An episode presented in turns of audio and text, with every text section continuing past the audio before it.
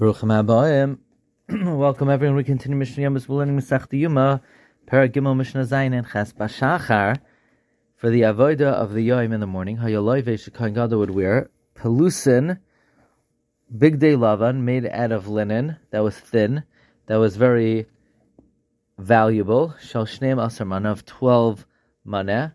A mana is a hundred dinar. Uvein Harbaim during the afternoon, Hindivin linen made from India, Shalshmaina Mea Zuz, of 800 Zuz, which is 8 mana, Divi Rameir.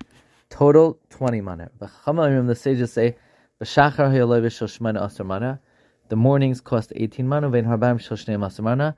The afternoon 12 mana, Hakol Shalshim mana, total of 30. The Gemara explains the Chachamim picked the total 30 to teach that regarding the total amount, it has to be 30, but you could do less of the Begadim Shal Shachris and do more for Ben Harbayim, as long as, according to everyone, the morning has to be more expensive. The Gemara says this is learned from the Pasuk, Son has bad Kodesh Yobash, Mechsei Vad, Bad, Mesnefes Bad, four times to teach the Begadim from, need to be from Habad, which is Muvchar B'Yoser.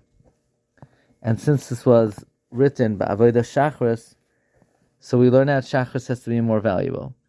Elu Mishal Tzibor. These 30 mana, according to Chama, have to come from the Tzibor. According to Rameir, the 20 money has, money has to come from the Tzibor. V'imratzal Haisef, if Kayin Gadol wants to add Moisef Mishalai, he adds from his own money. Mishnah Ches. Baloi Eitzel Pari. The Kayin Gadol would come to his bull, which was in the north of the Azara, Bein Hu'ulam near the Heichal.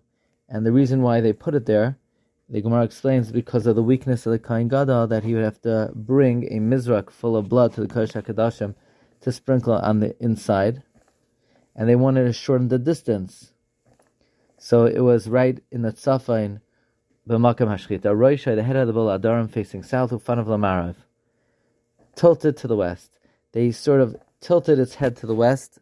The Gemara explains they didn't put its head to the west completely and its back to the east because they were afraid that the cow would go to the bathroom. So therefore, they put its head to the south, its back to the north, and they turned its head slightly to the west. Ba'akoyin, the koyin gadol, oimed b'mizrach stood in the east. His back was to the east. Upanim b'marav, he faced the west. V'samech shteyadav alav, he leaned his two hands on it. Umasvada, and he confessed. V'kachay oimer. This was his confession. Ana Hashem. He would say the Shem Hamafayrash. Hashem, the name. Avisi pashati chatas I sinned intentionally. I rebelled. I sinned inadvertently before you. Aniu beisi me and my household. Ana Hashem, please. He would say again the Shem Hamafarish Kaperna Lavanis Labsham Chatam. Please atone for intentional, rebellious and sins Sha'avisi v'shapashati v'shachatas ufanecha that I sinned, that I rebelled, that I inadvertently sinned before you. Aniu vesi I and my household. Kakasa b'saras Moshe abdecha, like it's written in the Torah of Moshe. Ki hazeh, on this day yichaper aleichem, and he would finish the pasuk Latara to purify you mikol chatoisechem from all your sins l'fnei Hashem titaru.